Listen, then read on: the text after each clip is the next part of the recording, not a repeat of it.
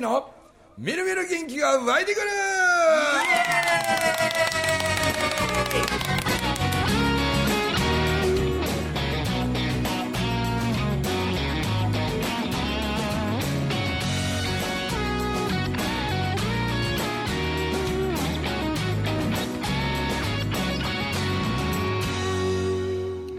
はいおはようございます。おはようございます。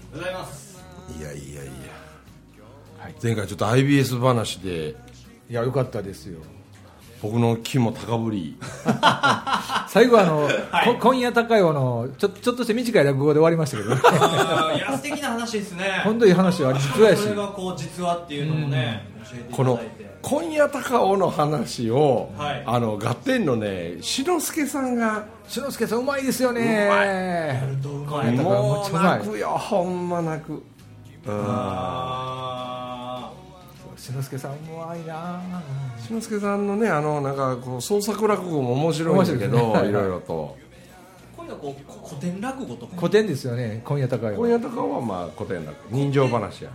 古典落語っていうとどどういう落語のことなんですか？もう昔からなもう何百年も語り継がれてるでもういろんな人がその話をするんよ。うん。でもその、はい。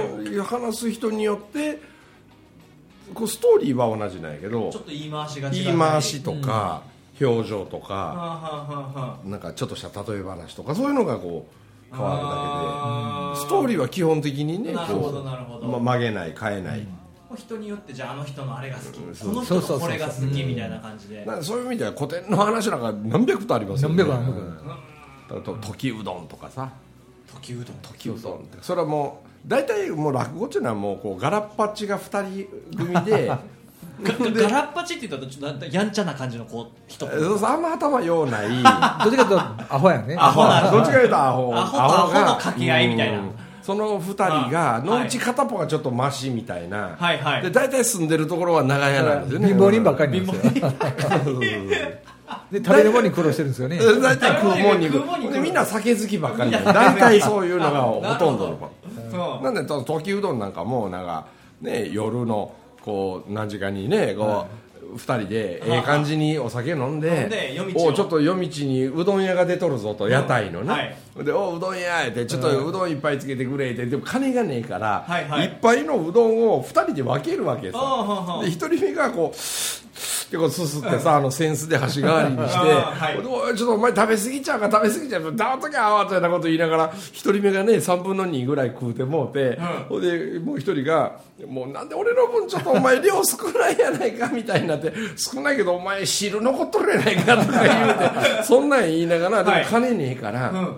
その15問のうどんを食べるのに、はい。こうほな親父帰るわでなちょっとあんまり腹減ってなかったから半分こでえらい申し訳なかったあっちなこと言いながら「うんええ構いまへんでえっちなこと言いながら「はい。でなんぼや」言うたら15問言うたら「いくで」って1問2問3問4問ってこういうか、置いていくの。ほんで「お親父今何時ぞ」って言って、と時を尋ねるわけよ、はだから今9つですって「あ9つか」言うて「等111213」言うて5か6で、うん時を尋ねて9つって、うん。なんで678空の分はうん。払ってないわけよ、うん。それで9つっていうのをうどん屋に言わせるから等11121314っちゅうて、うんでこれで15問な言うて結局15問のうどんを11問で食べて外へ出れたという。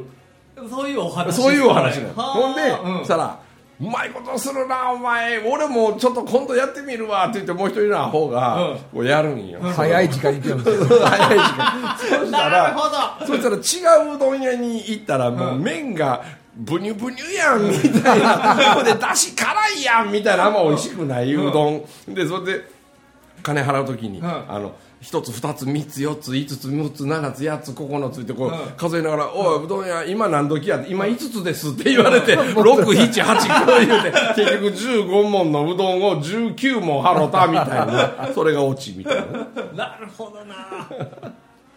でそんな話のもうパ,、パッケージになってるもんが何百とあるわけよ。うーん音楽でいうところの楽譜みたいなもんですよね。そうそうそうそうう。ん。ベートーベンの第何章みたいな感じのこう。であの人が弾くから同じベートーベンもすごくいいよねになるし。ありますよねうんきっと。うん。あの人が弾くとなんだか響かないよねっていうのと一緒なんよそこと一緒。それがだからこの間の「今夜高よ」って話は志の輔さんとかうん。それこそおお師匠さんの男子さんなんか話したらもう投げてくるぐらいうまいんやでこれがまたねなんか僕はね YouTube でもよくラジオあの落語聞きますけど、はい。あのこの画面に出ないんでねあの試着とかは結構こう、動きのある映像が出てんねんけど志の輔さんなんかほとんど映像出てない。えでもね映像が出てないからいいんよまた。うん。もう目で見るはい。想像力を全部消すわけよ、うん耳から聞こえるワードだけであのイイメージを浮かべながら聞くのがまたいいんやって、うん。通な楽しみ方ですかそれは。つつっていうかうん。っていうか志の輔さんのはほぼ本人の写真もない方が面白いですもんね。本当にね、うん。でもう映像に頭思い浮かぶもん。それぐらい無駄話が多いからそれが面白いんよ、無駄話が多い。八五郎出世とかね。そうそうそう無駄話っていうとこうすごいこう細かいことまでこう条件無駄無駄っていうのはこれもまたね、うん。いつな何年か前のあの IBS のはい。スピーチにもあったで、うん。ほう。日本は余白の文化って言ってはい。はいうん。そのこの画用紙すべてに絵が描かれてるのも一枚の絵だけれど、うん。はい。日本はこう余白、うんうんうん。うん。この白い何もない無駄な部分がはい。あのある方が想像力をかきたてたり、はい。例えばやけどこう3 0ンチの幅の木の板をさ1 0メートルこう床の上に置いてそのはい3 0ンチの幅の板から落ちたらあかんでって言ったら、うんうん子供でも鼻歌歌いながら歩くやろ。歩きますね。うん。うん。それはすぐ横に床があるのが分かってるからや。確かに。でも地上1 0ーの高さにはい3 0ンチ幅の1 0ーの板を空中にセットしてその上を歩いてみなって言ったらほとんどの人よう歩かんやうん。それはなぜか言ったら板以外のうん。余白の部分がないからうん。怖く感じて歩けへんわけやん、うんうん。でも3 0ンチの幅の板の幅は同じやん。ね。で床の上なら鼻歌で歩けるのに、はい。高さ1 0ルになると一気に腰がすくんで歩けへんなってしまうやん。でここに余白の意味が出てくるやんうーん。だから僕らが話するんでもそうですよね、うんうんうんうん。この余分な話とか、はい。例え話とか、うん。映像を浮かべさせるっていうのが要するに、はい。床を作るみたいなもんなんよ。余白をやるあー。床をすごいわかりやすい。床確かに。をまず作るから安心してみんなが話に入れるわけさ、確かに確かうんだけどいきなりにうん1 0ル3 0ンチっていうものをいきなりね、空中10メートルの話をし始めようとする人がやたら多いんよ。せやからこう余分な話とかそのことは知ってるねんっていう話だから俺なんかもう同じ話を必ずするのは、うん。ああもうこの話はでもしとかんと初めての人もおるからなみたいにして知ってる人たちもうんなんかニヤッと笑いながら分かってるんやけど、はい。あれが実は床作りなんよ、ほどなるほど余白作りやね。余白作り。うん。うん無駄な安心感っていうかな。ああ安心感ですね。無駄な安心感っていうのがあるさ話にねは。無駄な安心感な難しいっすよね。まあ、それがうん。なんかその和芸がやっぱり落語やわな、うん。不思議な芸ですよねあれね、世界で。だって一人の人がそのお客さんにさうん。こう笑わすピン芸人みたいなそういうのって世界中にいくらもおるやん,、うんうんうんうんでもそれはさその人に向けてお客さんに向けてなんちゅうかなこう問いかけたり。スタンドアップコメディですね。そうそうそう。スタンドアップコメディなんていう言い方する。だけど落語は、はい。か客なんて関係ないんよ、確かに。うん、お客に問いかけてるわけでもないし、ゼロですね。お客とコミュニケーション取るわけでもない。ゼロですね。もう仮説の大昔の話のはい。話を一人二役で、その芝居をイメージで伝えるだけのことやからさ。それを聞いてゲラゲラ笑ったり人情話で泣いたり、はい。なんでその演者ははい。絶対立たへんからさ立たないですね。あの座布団から外へ行かへんや道具は手ぬぐいと扇子のみや。ん、うん。でこのルールを三百数十年守り続けて 和芸としてつなげてるんやからすごいよな。すごいですよね。すごいですね。こんな芸は世界にないわ、ないね他には。だって何役もしますもんね 何役もすんねんから。座布団の上で一人エンターテインメントすんねんから。ううん。確かにないですね。見たことないですねあとさっきの今夜高尾の話らでも観客みん。なのイメージが全部染め物屋に持っていきいけ行かれたかと思ったらその次は、ね、吉原の、ね女郎館の屋敷、ね、お座敷へ向いて、もう時と空間を移動させながらさみんなのイメージを操ってんねんで、で化粧もせえへん衣装も変えんと女の人になってみたり男の人になってみたりはたやタヌキになってみたり幽霊になってみたりするんだよね。幽霊とかね。お前幽霊のカカもらうとええぞ。言うてこれまた長屋の話でね。でなんで幽霊のカカもらうとええんや。お前見てわかるやろお前。年がら年中床屋に行かんでええねや。でずーっとザンバラ頭やろ。言うて、ね、ずーっとザンバラ頭でドライヤーで乾かすこともないパーマかけることもないもう伸び放題着物は一着白い着流し一枚やぞ言うて。ほんでお前幽霊や。足ないから旅はかん下駄いらん。お前ええぞ言うて。で昼間はお前お天道さんのお寺しきついからな朝飯食わん昼飯食わん。夜一食で済むねや。ハイブリッドやぞとか言うてな。へ変地期の原付ですね。そうそうそう。変地期の原付言うのにねあのかしゃべるのお前ゆうべそんなお前窓越しかあの壁越しに聞こえた。らあれお前幽霊のかかもうたんかって。そうなんや。あの一心寺へ向いてな言うて、俺はみんなが花見に行ってる間に俺は墓見ながら酒飲もうか思って、墓墓の石塔を見ながら、はい。その弁当持ってね。で弁当こしらえて弁当持ってであのお茶お酒を持っていくんやけど酒入れる入れ物ないからあのしびんに酒入れてさ すれ違う人に「おい変地期変チキ来たぞかへ変なやつ」うんね天気もええし花見で帰った「いや花見は俺は好かん」でも皆が行きゃええで俺は墓見に行く。墓見て酒飲む。はあ変わってんな。でところでその腰にぶら下げあこれかこれはあの七瓶酒。や言うてもちろんお前皿やろないや古いや。ほいで一心寺の墓の前で酒飲んで一人宴会してたら、シャレ神戸が落ちてると、頭蓋骨がねほうほうほう。で墓場やから、でもこれはちっちゃいし綺麗やから、女の子のシャレ神戸かなっていうのを、なんかタバコのね根付けの着物の帯の根付けにでも使えるし、まあ、仏壇のとこ置いといたろか言うてそれうん。内ポケてる人持って帰ってくんねんそれほほんで持って帰ってきたら夜中にその、頭蓋骨の本人の幽霊がは「コンコン ここお開け。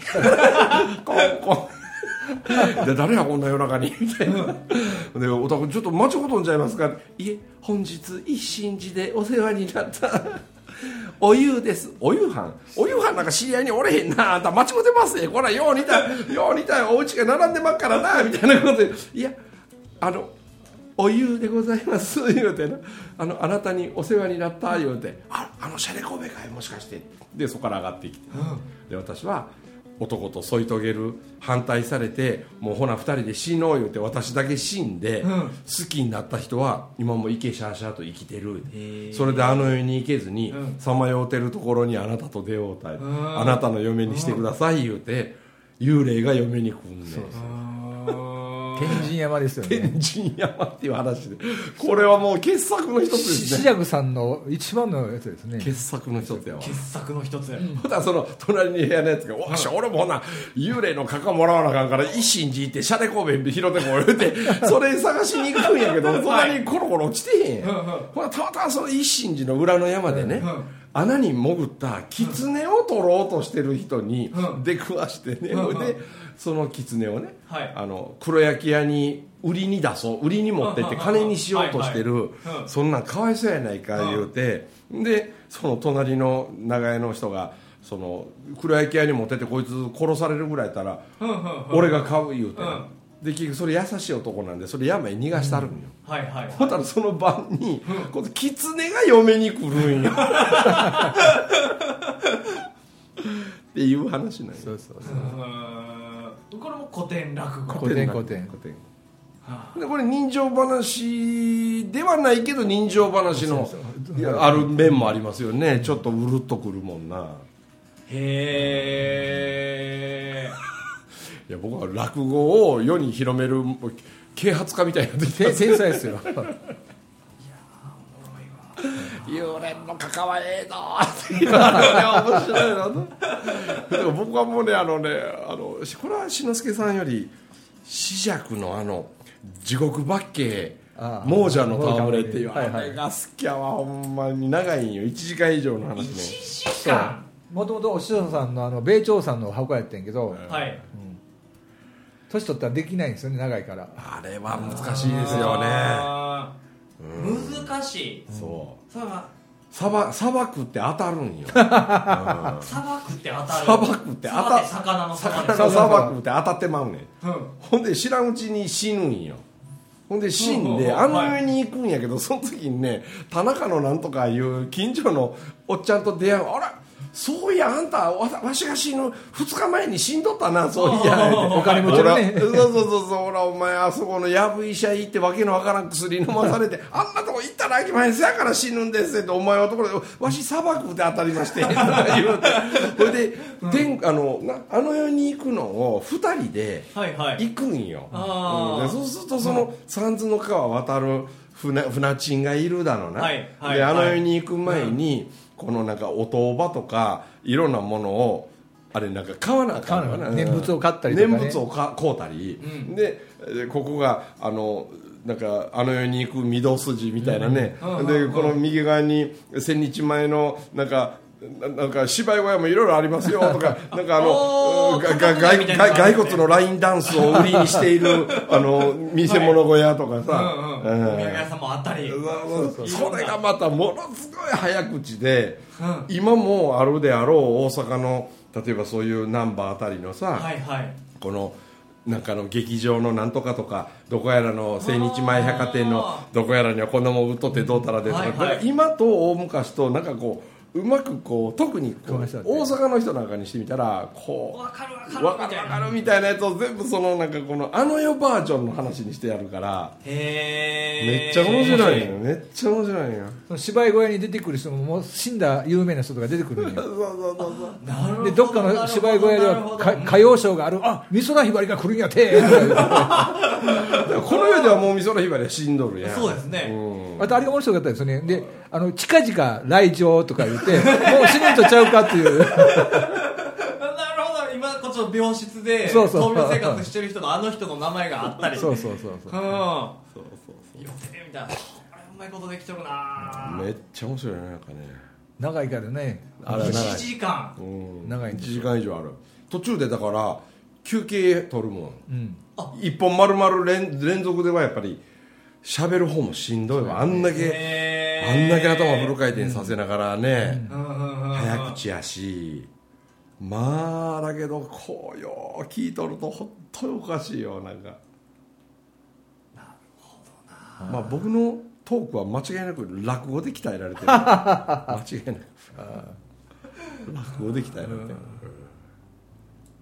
る、いいやという話はなんでしてるんですかね今夜高尾から。そう今夜高尾やから。高尾からですね。花魁でファイナルスピーチが花魁高尾やってでそのでもまあ自分のところの息子はそれこそそれ日本文化っていうかどうかわからんけどなんか笑うことの笑顔の大切さみたいな、そういう。つながるじゃないですか今の話から。けどな世界の共通言語は英語だはみたいに認識されてるけど、はいはい。でそれはなんかこうう言葉を通してこうお互いが理解し合うために必要なんが言葉なわけやん、はい。うん、でも言葉以前に世界の共通語が笑顔になれば、うん。それが同時にうんなんか安心で幸せな世の中になるんじゃないかって、うん。まああいつはちっちゃい時から普通の顔が笑ってる顔みたいな。そうですね。真顔が笑顔。真顔が笑顔やか本当素晴らしいですよね。なんで僕のね友達なんかでも遊びにあの頃来てするといやけどね文明さんこの子ってずーっと笑顔ですよねって。あいつしょっちゅうちっちゃい頃からみんなにそう言われてたんですよ。でもこれがねあの子の心を育てたんですよ、うん。この子はいっつも笑ってる。この子はいっつも笑ってるっていうので、みんなが嬉しそうな顔でその話をする。それをずーっと聞き続けて大きくなってきたから、はい。はい。だから15歳になってもいつも笑顔なんですよね。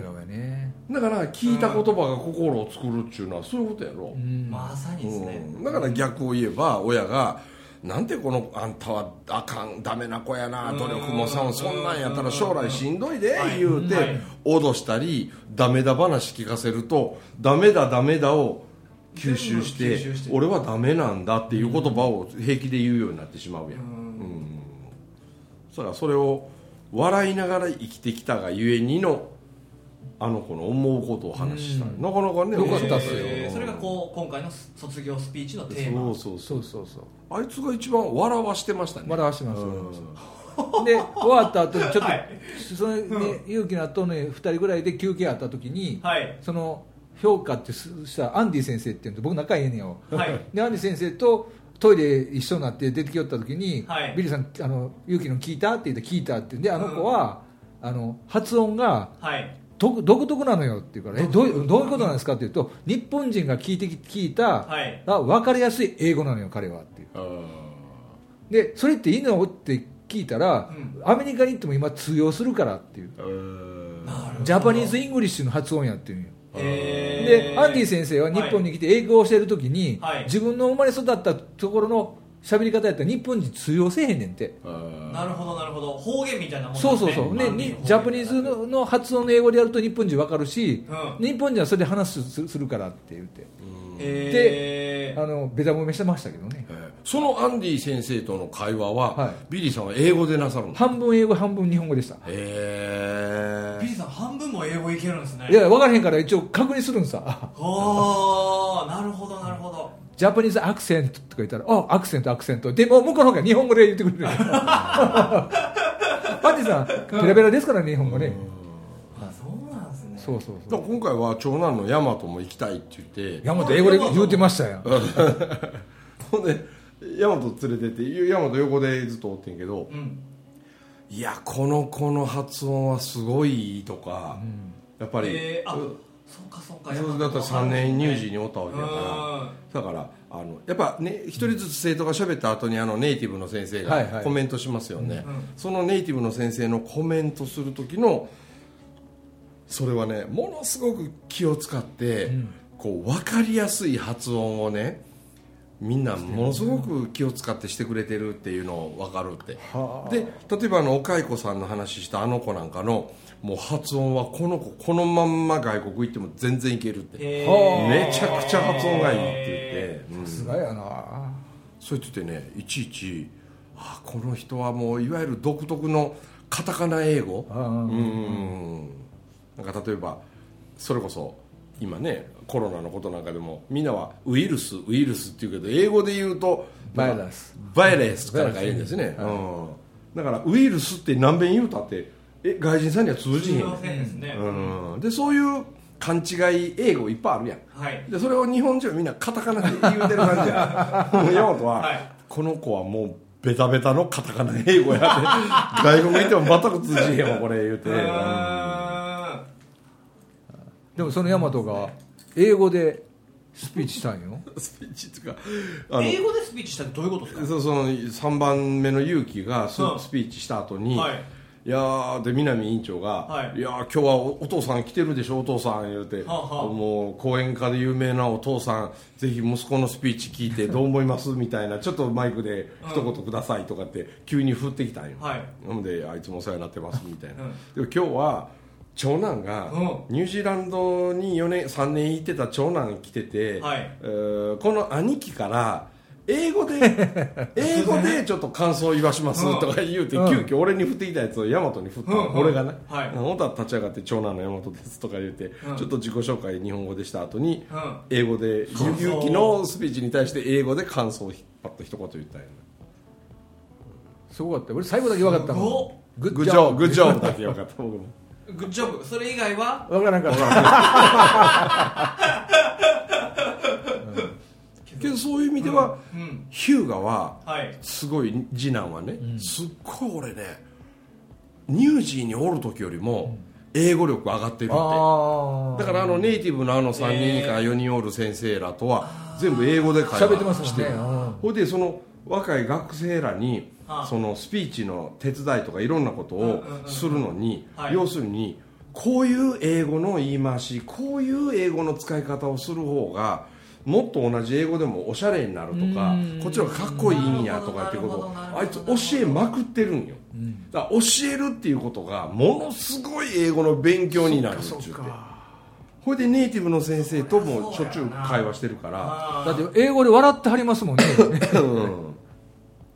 そうで俺。一番じゃあこう英語を学ぶということに関してはいいポジションにいて。るんですそうねなんそうなん。ほんでみんなのお世話をヒューガだけ極端にスタッフの中で若いのヒューガぐらいしかおらへんから、はい。であんな性格やから、うん。生徒からめっちゃ慕われて、うん。はい。でみんなの手伝ったり、どうこうみたいなことしてるからもう職員のくせに生徒の一人みたいなね、うん。なんでヒューガ君のためにも頑張るみたいな気持ちにほどなるほど。がいい学院のみんながなるのも、はい。はい。あれがもしかすると毎年ねレベルを上げてるヒューガの影の力がなかなかに作用してるからこれレベルアップがこんなにしてるかもしれんなみたいにまあ親バカな話だけど。いやいやあのそれは大いに生目やったかな？うんですね。うん。あの女の子がはい「ひゅうが君前に座っといて」って言われて、はい。僕が初め俺の横におったのに「はい。いやちょっと行かなあかんのですよ。どこ行くねん」って「いや前に座ったらいかんから」って言ってわざわざ前の方に行ってその子のためにずーっとねその子がそのヒューガを見てずっと喋ってたもん安心すんねやろね。それとかちょっと詰まるポイントなんかもヒューが分かってて、うん。ちょっとだけこう口パクでヒントを出したりみたいなとかたまにこう飛ぶ人おるから。そうそうそうそう。緊張で。でも勇気はな、うん。勇気はわざとそうやってな忘れたふりみたいなこととかするんよ。するするする。ほんで急にスピーチの途中でなんかあのえー BTS みたいな動きの踊りとかちょっと入れたり。入れてみたりとか。あれもなかなかに良かったですよねでなんかあの踊りも切れてましたよね。だから本当に本当に。うんへ必ずちゃんと笑いを誘ってたもんね。そうそう。ーすごいですよね。けどそのポイントでこう笑いを作れるっていうところであったりでテーマが笑いだし。いやあの学校はすごい。すごいね。いやあんだけネタがよう作りますね生徒の人たちも。そうやね。毎年違うネタ違うネタどんどん持ってくるから。うーん。すごいよ、もうあの IBS っていう学校だけはほんまに僕あの生徒らみんな引き連れてなんかみんなであのスピーチコンテストみたいなやつをねアメリカでやりたいって。ああいいっすね。やってほしいですよね。ほんでアメリカの政治家とかがそれを見て感動してでアメリカのバイデンさんから日本の教育システムをもうそろそろ変えなはれって、うん戻りなさい。えーい。うふうに言わさすぐらいアメリカのお偉いさんを感動させるだけのものがあると思うけどね。って思った。はい。